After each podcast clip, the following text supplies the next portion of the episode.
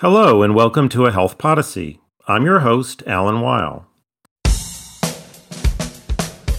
About 12 million people are what are often called dual eligibles, people enrolled in both Medicaid and Medicare. The group includes frail elders and people with a wide range of disabilities. Now, since Medicaid eligibility is tied to having a low income, this population often has significant unmet social needs in addition to their need for medical care. Almost a third of dual eligibles are enrolled in what are called DSNPs, Dual Eligible Special Needs Plans. The DSNP designation was created in 2006 and was designed to improve care for people enrolled in both Medicare and Medicaid specifically by improving integration between these two programs that actually function in quite different ways. Are DSNPs providing better care than other options for people who are dually eligible? That's the question we'll discuss in today's episode of A Health Podyssey. I'm here with Eric Roberts, Assistant Professor in the Department of Health Policy and Management at the University of Pittsburgh School of Public Health. Dr. Roberts and his co author, Jennifer Mellor, published a paper in the September 2022 issue of Health Affairs comparing the experiences of dual eligibles enrolled in DSNPs with those enrolled in Medicare Advantage and traditional Medicare. They found some positive results for people in DSNPs, but not uniformly for all populations. We'll discuss these findings in more detail during today's episode. Dr. Roberts, welcome to the program. Thanks so much for having me. I'm looking forward to this conversation about dual eligibles, a term that people often use sort of loosely, or, you know, we all know, yeah, they're in both programs, but can you say a little bit more? This is 12 million people. Tell us a little bit about them and particularly their health and social needs. Sure, and this is a fairly heterogeneous group of people, uh, even though we tend to think of them as all medically and socially vulnerable. So to describe the duals, it's first helpful to just define how people get to be duals. To qualify for Medicare, individuals have to be at least 65 years old, have a disabling uh, condition, or uh, end stage renal disease. And to qualify for Medicaid, as you alluded to, they have to have low incomes and limited assets.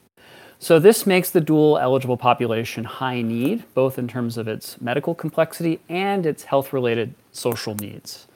Um, Within the dual population, there's a high prevalence of uh, comorbidities, including diabetes and hypertension. About two in five dual eligibles have behavioral health disorders like depression, schizophrenia, or bipolar disorder. 40% of duals got on Medicare because of a disability, and as a consequence of this, many have difficulties performing activities of daily living, things like eating, bathing, or dressing, some also have intellectual and developmental disabilities and co occurring behavioral and physical health comorbidities. So, as a consequence, this population's healthcare needs are complex, overlapping, and heterogeneous, depending on what subset of duals you're looking at. Many duals have needs for long term services and supports to help them perform activities of daily living. They often have substantial behavioral healthcare needs, chronic condition management needs, and most importantly, needs for care coordination across this range of services. And one size does often not fit all for this population because of the varied medical and social risks within it. I want to also just emphasize quickly that Medicare and Medicaid are each filling different needs for care in this population, and this also contributes to a fair amount of complexity. Medicare is the main payer for inpatient and outpatient care and prescription drugs, while Medicaid will pay for long term services and supports and some behavioral health care. Medicaid will also pay for Medicare's premiums and cost sharing. And it's this kind of bifurcated structure that often makes it hard to coordinate care for very complex patients. And that's part of the intent of DSNPs is to resolve some of those care coordination challenges. Yeah, so let's go a little deeper into that. That was an excellent overview. And uh, if you take the need for coordination and the heterogeneity, We've had Medicare Advantage for a while. You have a capitated payment to a plan to take care of the uh, broad needs of someone on Medicare. Uh, what makes a DSNP different from traditional Medicare Advantage? Yeah, so DSNPs are Medicare Advantage plans that exclusively serve dual eligibles. Other Medicare Advantage plans are not restricted in who they enroll, but Medicare Advantage plans must only enroll dual eligibles. In principle, this gives a DSNP the opportunity to specialize, to kind of tailor its model of care, its provider networks, and its supplemental benefits to the healthcare needs of, of its enrollees. So rather than sort of addressing sort of the needs of an average Medicare beneficiary, a DSNP can specialize in the populations it's intended to serve. Another feature of DSNPs that sort of differentiate them from other Medicare Advantage plans are that all DSNPs are required to have contracts with state Medicaid programs. And these contracts specify the plan's responsibilities for coordinating care with Medicaid. Most of these contracts only require DSNPs to engage in a fairly limited amount of care coordination. For example, notifying Medicaid of when a beneficiary is admitted to the hospital but some contracts require DSNPs to attain higher levels of what we'll call Medicare and Medicaid integration. And this can take on a variety of flavors, but it could range from greater administrative alignment, um, so greater care coordination across Medicare and Medicaid managed care, to uh, features as, as sort of extensive as covering Medicare and Medicaid spending for the same enrollees. This is still relatively rare, but these contracts are a focus of policymaking because this is where we think that there may be an opportunity to attain greater integration between DSNPs and Medicaid and to really realize the full potential of DSNPs to kind of enhance and customize care for duals. Well, this notion of what the potential is from integration is something I want to explore with you in more detail. Before we get there, um, we ought to at least cover the findings of the paper. Uh, you have, after all, done an analysis looking at certain outcomes for people enrolled in DSNPs, comparing them to people in Medicare Advantage or in traditional fee for service Medicare. So, before we describe integration, does it is there evidence that it benefits the enrollees if it's through a DSNP? The evidence is that it's rather limited. So, just as a brief overview of the findings, we looked at how dual eligibles' self reported access to care, use of care, and satisfaction with care differed across DSNPs, other Medicare Advantage plans that don't exclusively serve dual eligibles, and traditional Medicare. And we did this in five years of the Medicare Community uh, Current Beneficiaries Survey, which is a survey of Medicare beneficiaries. We had about 10,000 individuals in the survey. Um, what we found was that DSNPs and regular Medicare Advantage plans both tended to outperform traditional Medicare in certain areas of access, preventive service use, and satisfaction with care. But DSNPs did not perform better than regular Medicare Advantage plans in many of these areas. DSNPs only performed better than regular Medicare Advantage in a few areas of satisfaction, for example, out of pocket costs and the ability to get care from specialists and in patient reported access to dental care. But DSNPs did not perform better in these cru- in other crucial areas that may reflect the um, extent of care coordination that DSNPs are intended to attain with Medicaid. So this really suggests that DSNPs as a whole have not provided better care to dual eligibles than other Medicare Advantage plans. And this is consistent with some other evidence out there that d- performed similar comparisons using patient surveys. Now, I always want to be careful not to overread one result here, but uh, the notion that it's similar to a regular MA plan suggests to me that there may be certain benefits, particularly with respect to access and coverage, for moving from traditional Medicare into an MA plan. But this whole notion of integration with Medicaid, a whole separate program, that was the reason for creating DSNPs. And as I read your paper, not much evidence that that part of what the goal of creating DSNPs was has played out just yet. I think that's a fair assessment, but I should say that this partly reflects that DSNPs operationally have achieved a fairly low level of integration with Medicaid. The potential for integration exists. These contracts with state Medicaid programs do provide opportunities for Medicaid to really coordinate care with Medicaid managed care programs and provide a more unified range of benefits that are integrated within a managed care plan. But I should say that most enrollees in DSNPs are not in those types of highly integrated products. Most of them still see a DSNP as a separate plan from their Medicaid coverage, and they're navigating two separate insurance programs. So we're seeing evidence that DSNPs are not that much better than regular Medicare Advantage plans because DSNPs are not that differentiated still from regular Medicare Advantage plans in these areas of integration where I think there's a real need to improve the delivery of Medicare and Medicaid services for duals. So, on the one hand, this shows that there's some unfulfilled potential.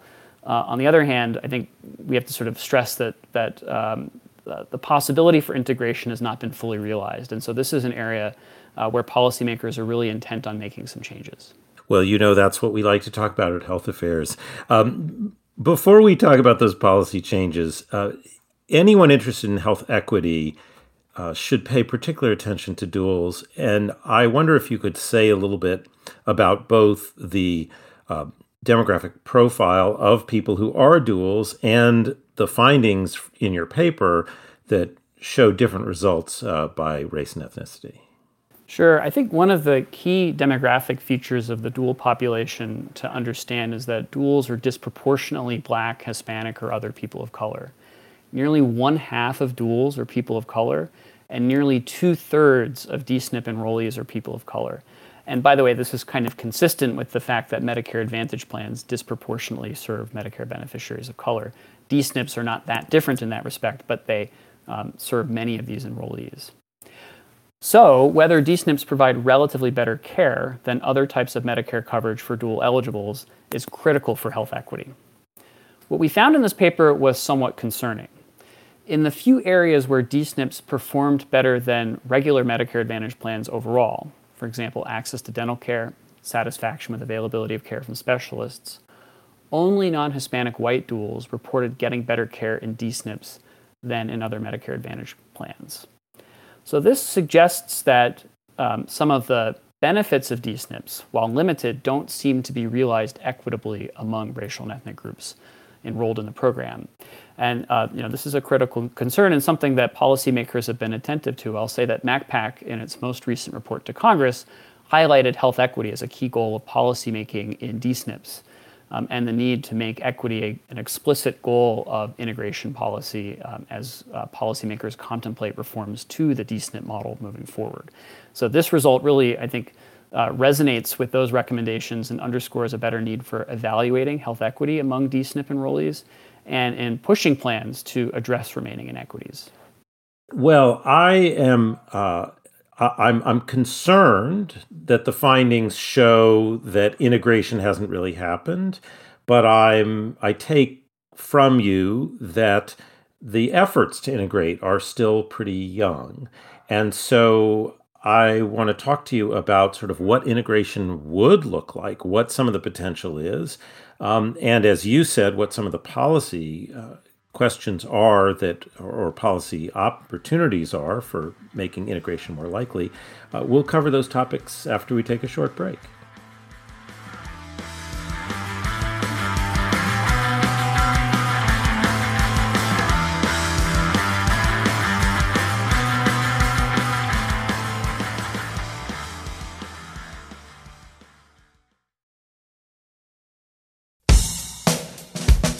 And we're back. I'm speaking with Dr. Eric Roberts about whether or not people enrolled in DSNPs, uh, dual eligible special need plans, are having a better experience than those in uh, traditional Medicare or in Medicare Advantage.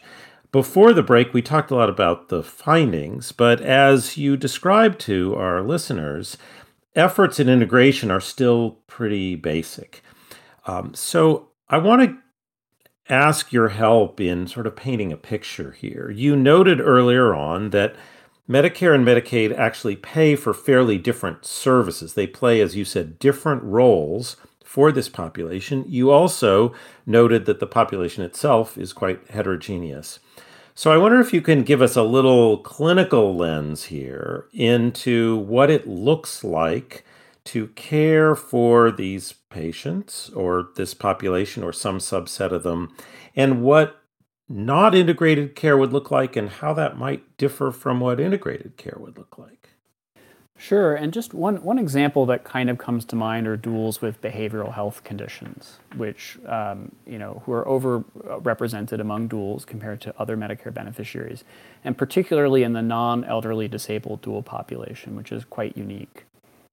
So, individuals with behavioral health conditions like schizophrenia, bipolar disorder, depression often don't just have those conditions. They have a much higher rate of uh, physical health comorbidities, for example, obesity, diabetes, and hypertension. And yet, from the payer's perspective, Medicare is the primary payer for the physical health care services. Medicaid will pay for some of the behavioral health care services. And then if those individuals have long term care needs, um, that's primarily covered by Medicaid. And so, the, from a clinical perspective, these kind of conditions are not separable, right? They sort of co-occur, and they um, there's this sort of two-way relationship between sort of you know mental health conditions and physical health. Yet we've kind of created this arbitrary bifurcation of payment systems. So the conceptual argument in favor of integration is that one payer would be responsible for the full range of services that duals use. And the question is, how do we get there? DSNPs are intended to be a platform for getting there, but they have not gotten us there yet uh, in, in a complete sense because DSNPs are still, by and large, separately administered and financed from Medicaid. So, from the patient's perspective, they're navigating two separate benefits that are covering these separate but you know, complementary health services to address their range of healthcare needs. So, where we're going from DSNPs is in sort of more integrated breeds of DSNPs where one managed care plan will cover the Medicare and Medicaid spending for the same patients. Now, this has not been sort of standardized yet, and there is variation in these plans and whether they will cover both behavioral health and long term care or just one or the other. And so, what, where we're at with policymaking is figuring out how to design these plans in a way that covers an appropriate range of services while recognizing the fact that the administrative process of integrating coverage is still really complex and it involves this sort of um, interaction between a state Medicaid program and Medicare to figure out how to actually affect integration.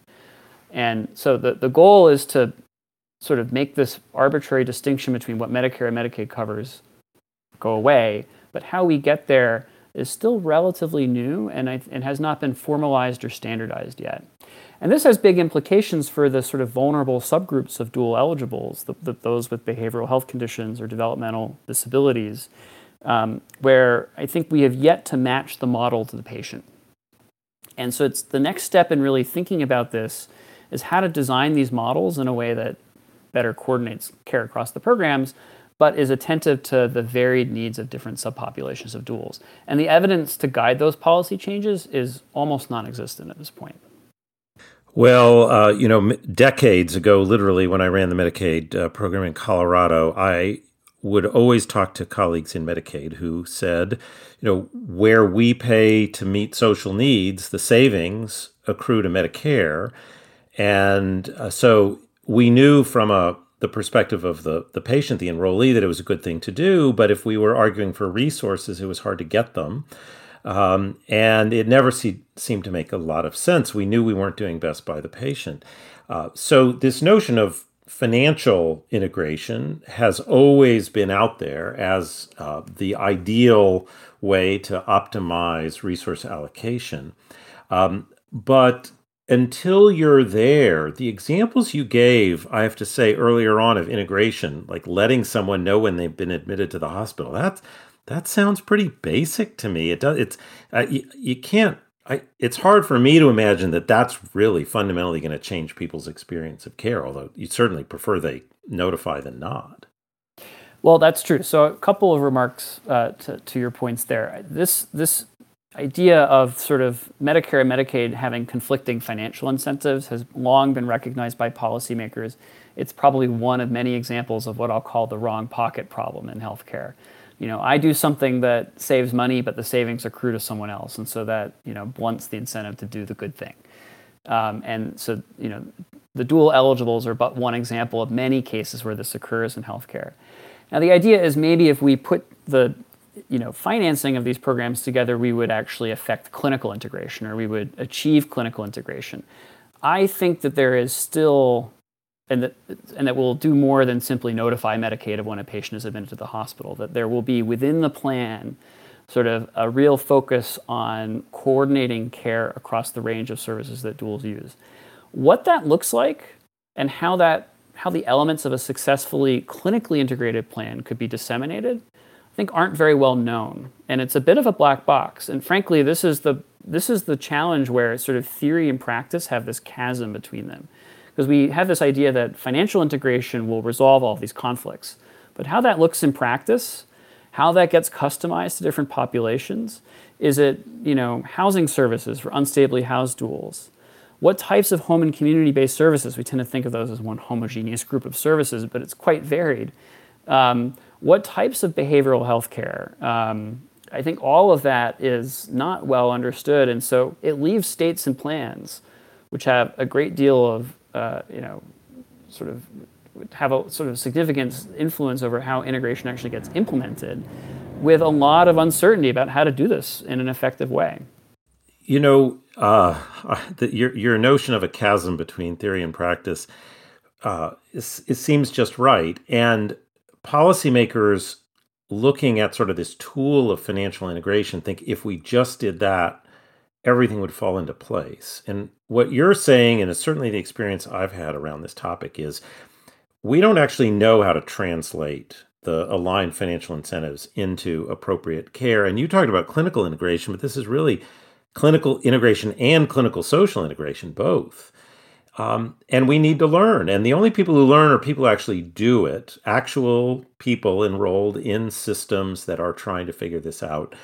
And uh, this is a very vulnerable population. So when the financial integration models were first proposed, there's a lot of pushback on the speed with which states were uh, asking to do this integration, and the numbers uh, were were cut way back. It sounds like we are still very much on a on a learning curve, and although we'd like to learn faster, maybe we just have to accept that that's where we are. I think CMS is a couple of thoughts there. CMS is definitely pushing us in a learning direction. They are formalizing some integration standards that uh, different plans have to attain. Um, there is clearly an opportunity to learn as these models are implemented. Um, so some of this will will be learning through doing. Um, you know, on pushing states too fast or pushing plans too fast, I think a, a bigger concern for me actually is, and this came up in the financial alignment initiative, and just to set the context, this was uh, these were demonstration programs to attain integration that were authorized under the Affordable Care Act. The big one of the big pushbacks came from the beneficiary community and the provider community over concern that what it meant to be in an integrated product, whether people could maintain continuity of access to their primary care providers, was not adequately explained. And there's some evidence that it was particularly poorly explained for non English speakers and racial ethnic minorities who opted out of these integrated models at even higher rates than uh, uh, white individuals. And even Health Affairs has published some of this evidence in uh, Health Affairs Forefront. Um, so part of this will be sort of you know, advancing the evidence through incremental policymaking, and part of this will be also getting the integrated models sort of better translated to their end users. Um, otherwise, we're not going to have beneficiary experience to study and learn from. Um, and I really think that these things go hand in hand. We can talk about sort of what integration means in the abstract or even in a clinical sense, but I think, you know, in many cases, from the beneficiary's perspective, this is not adequately explained at all. And in fact, my study and, and others raise some concerns that this may be particularly inadequately described for vulnerable subgroups of duals. And so, if we're going to move the needle forward, we need to both sort of engage in some policy trial and error evaluation, but also really keep in mind the end user and better translate what this means for the beneficiary and adapt to the beneficiary's needs. And I think that that is an area where the Financial Alignment Initiative was a bit flat footed. That's very, uh, it, it, seems like a, the right balance to strike. So let's just ask sort of a big question here. Given what you found, given the pace of change, is it that the DSNP designation or model is sort of not really the right one? Or is it that we're a little too early and we need to give it more time? Or do we need to have higher expectations for them? Uh, where are we in the DSNP experiment in your mind? Well, I would say, uh, to, to, begin, I think that the DSNP model is here to stay and is an important chassis to build off of. DSNPs are the um, largest permanently authorized managed care model to do this work of integration. Now, whether they've achieved it is, as we've discussed, um, of, of concern and remains an area for growth. Um, Congress permanently authorized DSNPs in 2018, so this is likely to be the most sort of scalable, realistic way of moving forward. But um, there's a fair amount of heterogeneity among DSNPs and the level of integration that they've attained. And there's a lot more to do to kind of standardize, acro- well, both to learn from what DSNPs are doing, to identify elements of DSNPs that actually do improve care and advance health equity for duals, and figure out how to then tailor those to different populations and disseminate them. And we are not at that stage yet. So I am, I am not inclined to say that we should scrap this model, but I'm inclined to say that we need to improve upon it. And where we can improve upon it is by figuring out what elements of integrated plan design work and for whom, and then for sharing that evidence with states and plans, because there's a menu of options that everyone has on the table within this DSNP kind of idea. What does integration mean? How does it get applied in individual plans?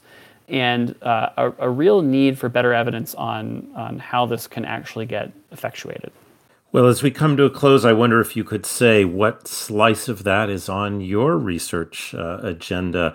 It's a big, uh, complicated topic. Where are you focused right now? So, I am very excited about this. I uh, am submitting uh, a grant to look at the effects of different Medicare Medicaid integration models in DSNPs. And we're really going to look at two of these newer varieties of DSNPs that CMS formalized through recent regulatory changes. They're called highly integrated DSNPs or HIDE SNPs and fully integrated dual eligible SNPs or uh, FIDE SNPs. And I promise when all this gets cleaned up, we'll have tidy SNPs. um, um, and really trying to understand okay, what, what, are dis- what are the key distinctions among these models? Which ones perform better and for whom? Recognizing the fact that the dual eligible population is heterogeneous. So the effects of a model for duals with behavioral health conditions may be different from the effects of the model for ba- duals with uh, other chronic health conditions, physical health conditions. So, really understanding that heterogeneity. Um, and, uh, and, then doing a fair amount of work to understand the variation at the plan and state level and how this notion of an integrated SNP actually gets operationalized. My hope is that by looking under the hood, we will start to drill down into the key elements of DSNP design that actually can achieve what policymakers have hoped for these plans but have yet to have been realized. Well, Dr. Roberts, I thank you for the paper and for focusing on a very uh, high risk, high need population that uh, has not been particularly served well. We have these two exceptionally important programs for them, but they weren't designed to work together. And we've been trying to figure out this out for a long time. I appreciate your commitment to doing your part to help solve this thorny health policy problem. And uh, today, I also thank you for being my guest on a Health Podyssey. Thank you. It was a pleasure. Thanks for listening. If you enjoyed today's episode, I hope you'll tell a friend about a Health Podyssey. Health Podyssey is produced by Health Affairs, the leading journal for health policy research. The team behind the show includes Patty Sweet, Jeff Byers, Julia Vivolo, Sarah Kolk, and Sue Ducat. Like the show? Subscribe to a Health Podyssey on Apple Podcast, Spotify, Stitcher, Google, or wherever you listen to your favorite podcasts. Thanks for listening and have a great morning, day, or evening.